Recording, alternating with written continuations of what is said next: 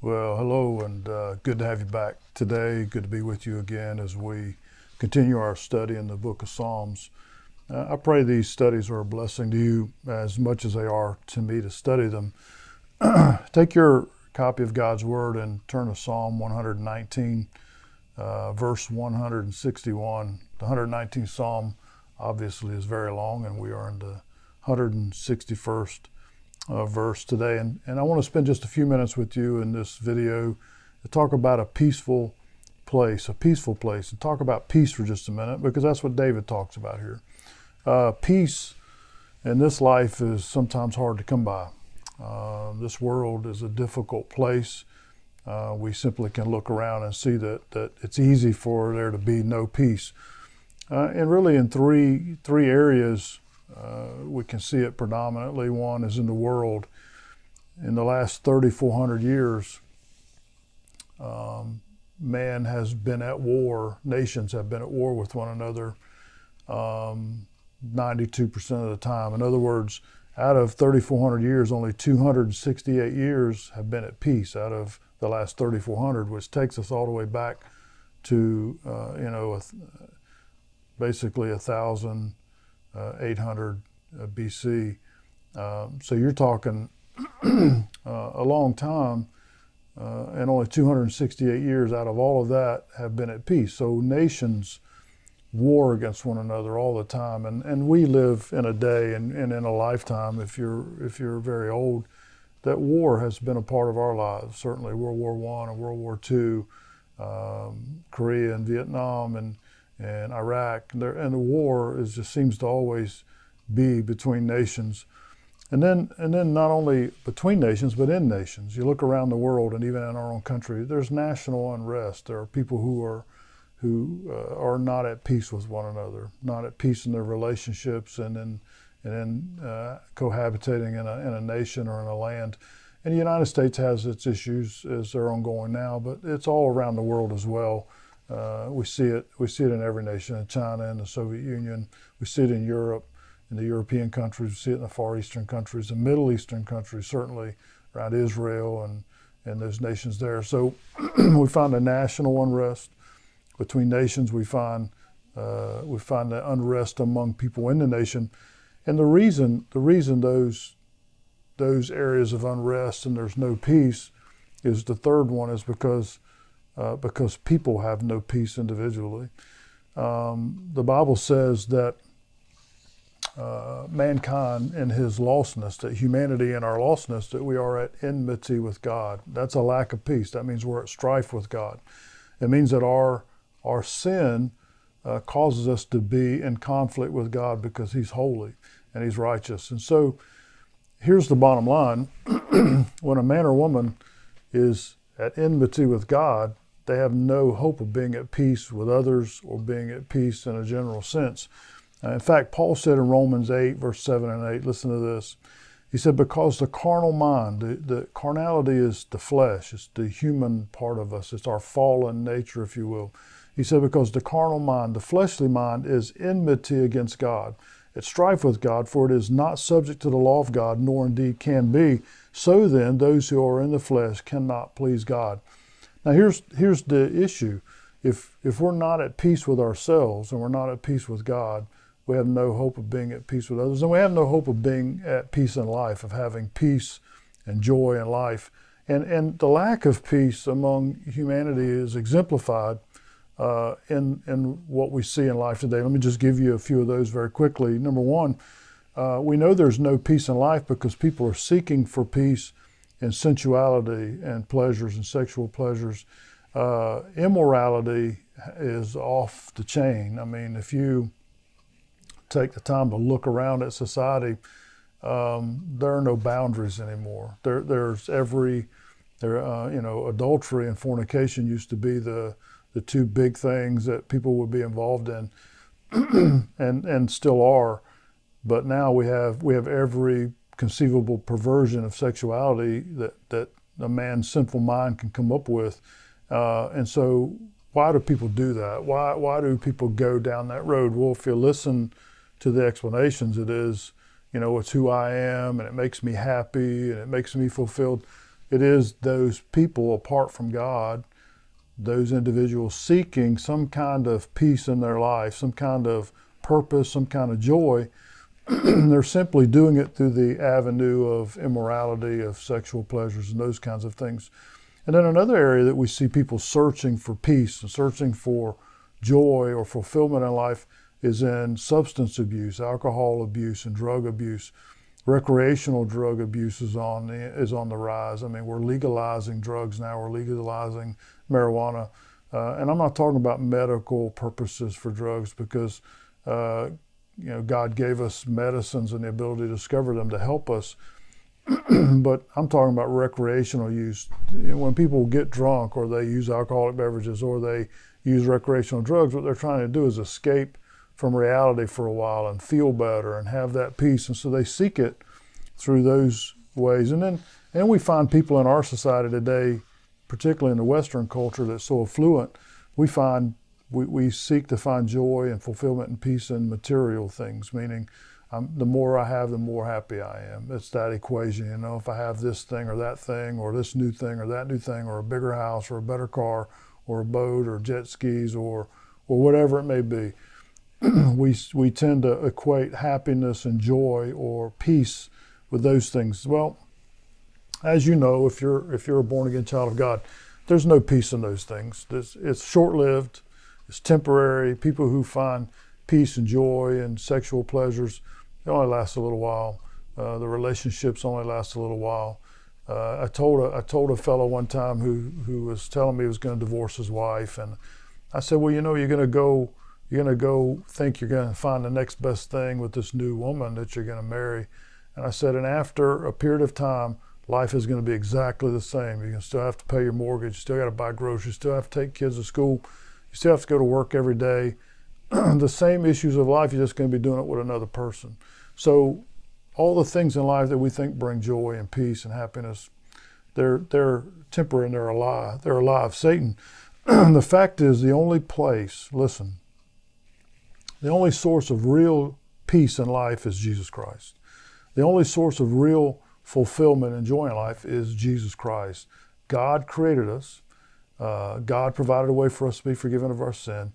And the only way to really have joy in this life, the only, the only way to have peace in the midst of a, of a world that is in chaos with sin, the only way to have peace is to have Jesus in your heart, to have a relationship with Him. And through the power of the Holy Spirit, understanding God's Word and His promises and have that peace. David talks about that in our passage this, this morning. So let's take just a few minutes to look at what he said. Look at verse 161 of Psalm 119. David said, Princes persecute me without a cause. He said, But my heart stands in awe of your word. Now, David's saying in this case in his life that he had no peace because he was being persecuted by princes. Now, um, that's that's a little different. Now, the Bible tells us in, in 2 Timothy 3.12 that all who live godly in Christ Jesus will suffer persecution. So to live for Jesus means people are people are going to uh, attack us for that because the world's opposite from God and it doesn't like God. This is a different case. David's saying that that princes are persecuting him. Now, what the difference in that is simply a person who's a prince is a person who's in political authority, uh, in political power. And those in political power who begin in their political position turn against God and turn against Christianity and turn against those who love God have a weapon at their disposal. They can use the law to persecute those who follow God because they're in a political position. They can use the law, listen, those in political position, those in office of authority in the government who turn against God and turn against those who follow God can justify their persecution of God and Christians by using the law to do it and, and look justified in doing it because they're saying that Christians are breaking the law. Um, in case you think that's far fetched or that that's something that cannot happen, it's already happening in this land. It's already happening in the United States of America. Let me illustrate it for you. There is this, there is this ongoing push by progressive secular humanists who, who hate God and who, who hate Christianity and the message of the gospel and the message of Christianity. There's this ongoing movement among that, that uh, godless, atheistic, section of, of our political system to pass laws that specifically target what they call hate speech or, or hate crimes. Now, they write these purposely, they write them in a nebulous form so they can be applied across a broad spectrum. And, and, what, and what can happen, and what will probably eventually happen once enough of those political leaders who have that persuasion to be against God get in office and write the laws that they want and get them passed, then they can do exactly what David's saying here. As princes, as, as political leaders, they then can wield the law to stop or try to stop or eliminate the preaching of the gospel or the truths of the Bible. And they do it through these laws. For instance, if, if somehow they define hate speech as anyone who speaks against what they deem as appropriate uh, in society or life, and we take the Bible and we say, look, God said, God said, for instance, that marriage is between one man and one woman for life. And let's say we preach a message or we share a message or we speak to people in a public forum that says God does not recognize, you know, same-sex marriage or any of the things that society has begun to embrace. Then if the law permits them, they can persecute us. They can arrest us for hate speech, for hate crimes. Uh, you know, they can arrest us for, for teaching what they call to be legal principles or philosophies. And you think that can never happen here. Well, it certainly can happen here, and it's already in progressively moving that way. David simply said here, Lord, I'm being persecuted by princes, meaning they're, they're using the law to come after me and they're using their political power and position to persecute me. But he said, But I stand in awe. My heart is in awe of your word. And so what David said was, In the midst of all that, my peace is found in your word, not in this world, not in what they're doing. He said, I have perfect peace and perfect satisfaction in you, and therefore my peace is unshakable because it's founded on the unshakable God. If you, if you or I put our, our peace and our hope in anything in this world, we're going to be disappointed because this world is imperfect and everything in this world will pass away. When we put our hope and our peace and our, and our faith and our heart uh, is, is in awe of God and His Word, that peace can never be shaken. That, that assurance and that foundation is sure. It's a rock. It can never be shaken. And that's the whole analogy, whole analogy that Jesus used. You build your house on sand, and the storm comes, and the sand washes away, and the house falls. The sand is anything in this world, anything that's temporary. The storms of life come, if it fails. We build our life on Jesus Christ, and on His Word. It's a solid rock. The storms of life come. The princes persecute with the law of the land they can't shake our joy because it's not found in the things of this world. It's found in Jesus Christ. And we celebrate our peace being in God uh, no matter what the world does. Now, that, now, that's no guarantee. That's no guarantee that, that we won't suffer for Christ at the hands of political uh, folks at some time in the future. But that's nothing in comparison to what God has in store for those who love Him and we find our joy in him. Now, David went on to say here in verse 162 that he, uh, he, he rejoiced in God's word. Look at verse 162 of Psalm 119. He said, I rejoice at your word as one who finds great treasure. He said, I rejoice in your word as one who's found a great treasure. Um, one of the evidences of being a born again child of God is a love for God's word. In fact, let me give you uh, three things here that I believe are true of those who are saved concerning God's Word. Number one, those, those who are genuinely saved want to read God's Word. I mean, we want to read it, we want to understand it. Uh, I, you know, when I was saved at, at 11 years old, um, I, I, didn't know much about the Bible. Had read maybe Genesis in the first part, where in the beginning God created, you know, the heavens and the earth. I had read that, but I'd never really understood the Bible or tried to read it. When I got saved at 11 years old, I started reading the Bible. Now, I understood as much as an 11 year old could understand at the time. But as a teenager in high school, I read the Bible, Genesis to Revelation. I read all the way through. It took me about three years, maybe somewhere between three and four years. I read it between my freshman year and my senior year in high school. I read it all the way through. And, and listen, one of the evidences of being saved is that that speaks to your heart. That when you read the Bible, it uh, it speaks to you. It it, it has a relate a relating to who you are in Jesus Christ. The Bible takes on a whole new meaning when you're saved. You, a lost person can read it, and it's like reading somebody else's mail. You don't get it. But when you're saved and you read it, it's God speaking to you. It's the Holy Spirit saying that's you, and, and it feeds the heart, it feeds the soul.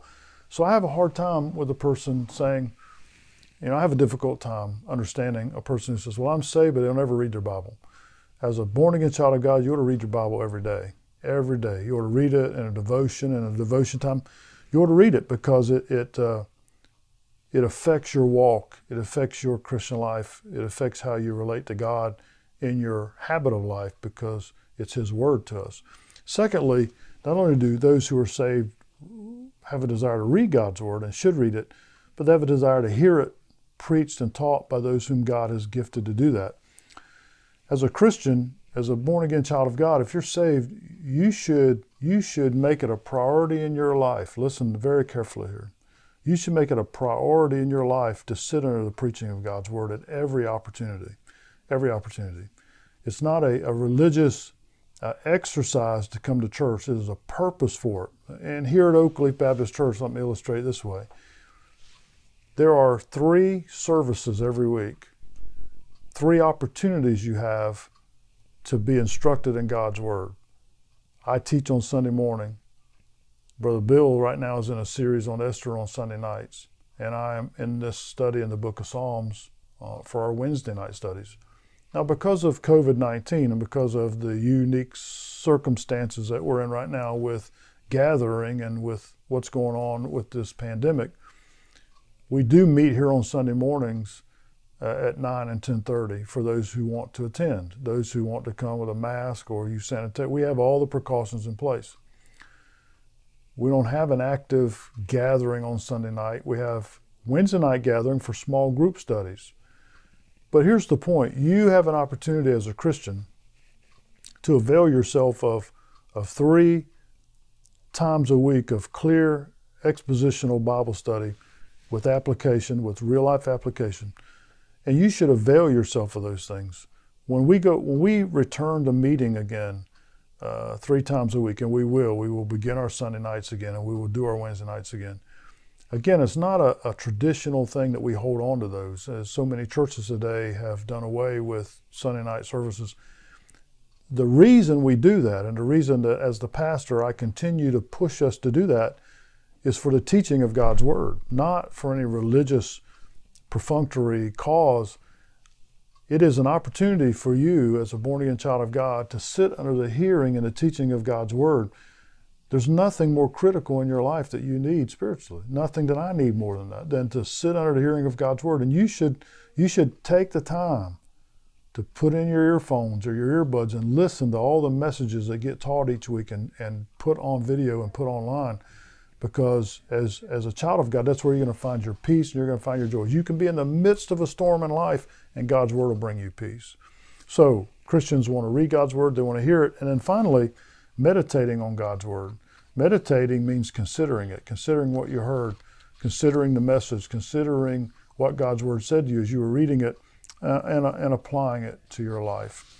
And then David points out to us here that when we find our peace in God, and our relationship with Him and Jesus Christ, we're going to grow to love what God loves and to hate what God hates. That's, that's important.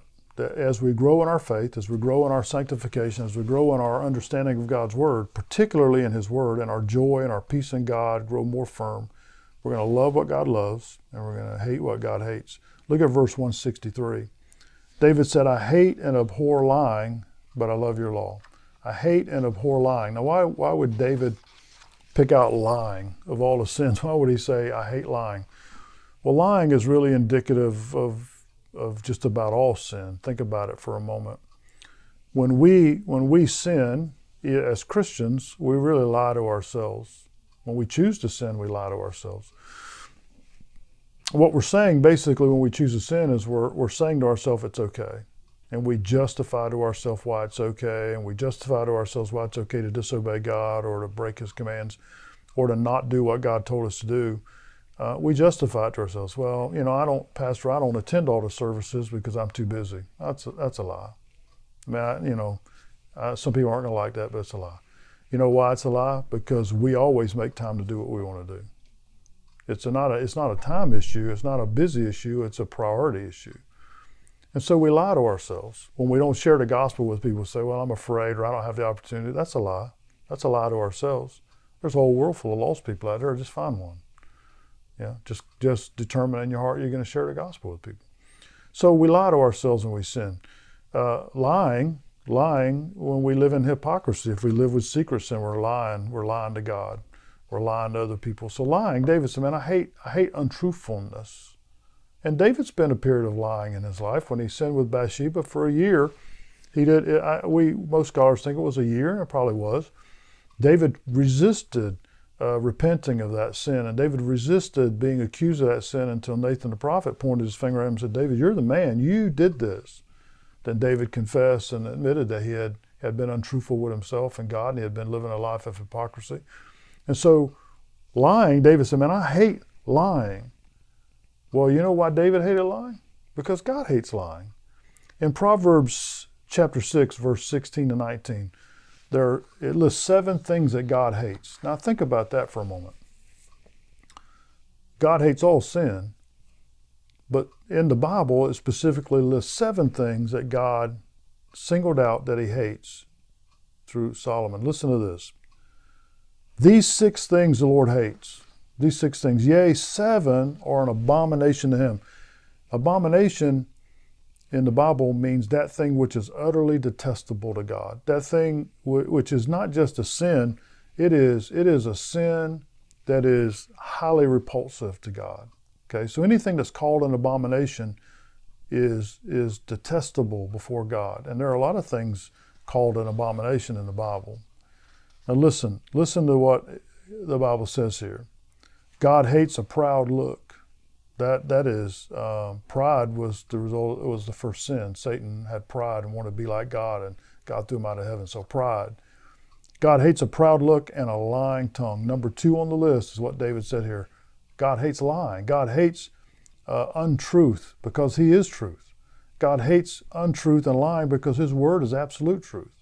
So God hates a proud look, a lying tongue, hands that shed innocent blood. God hates murderers.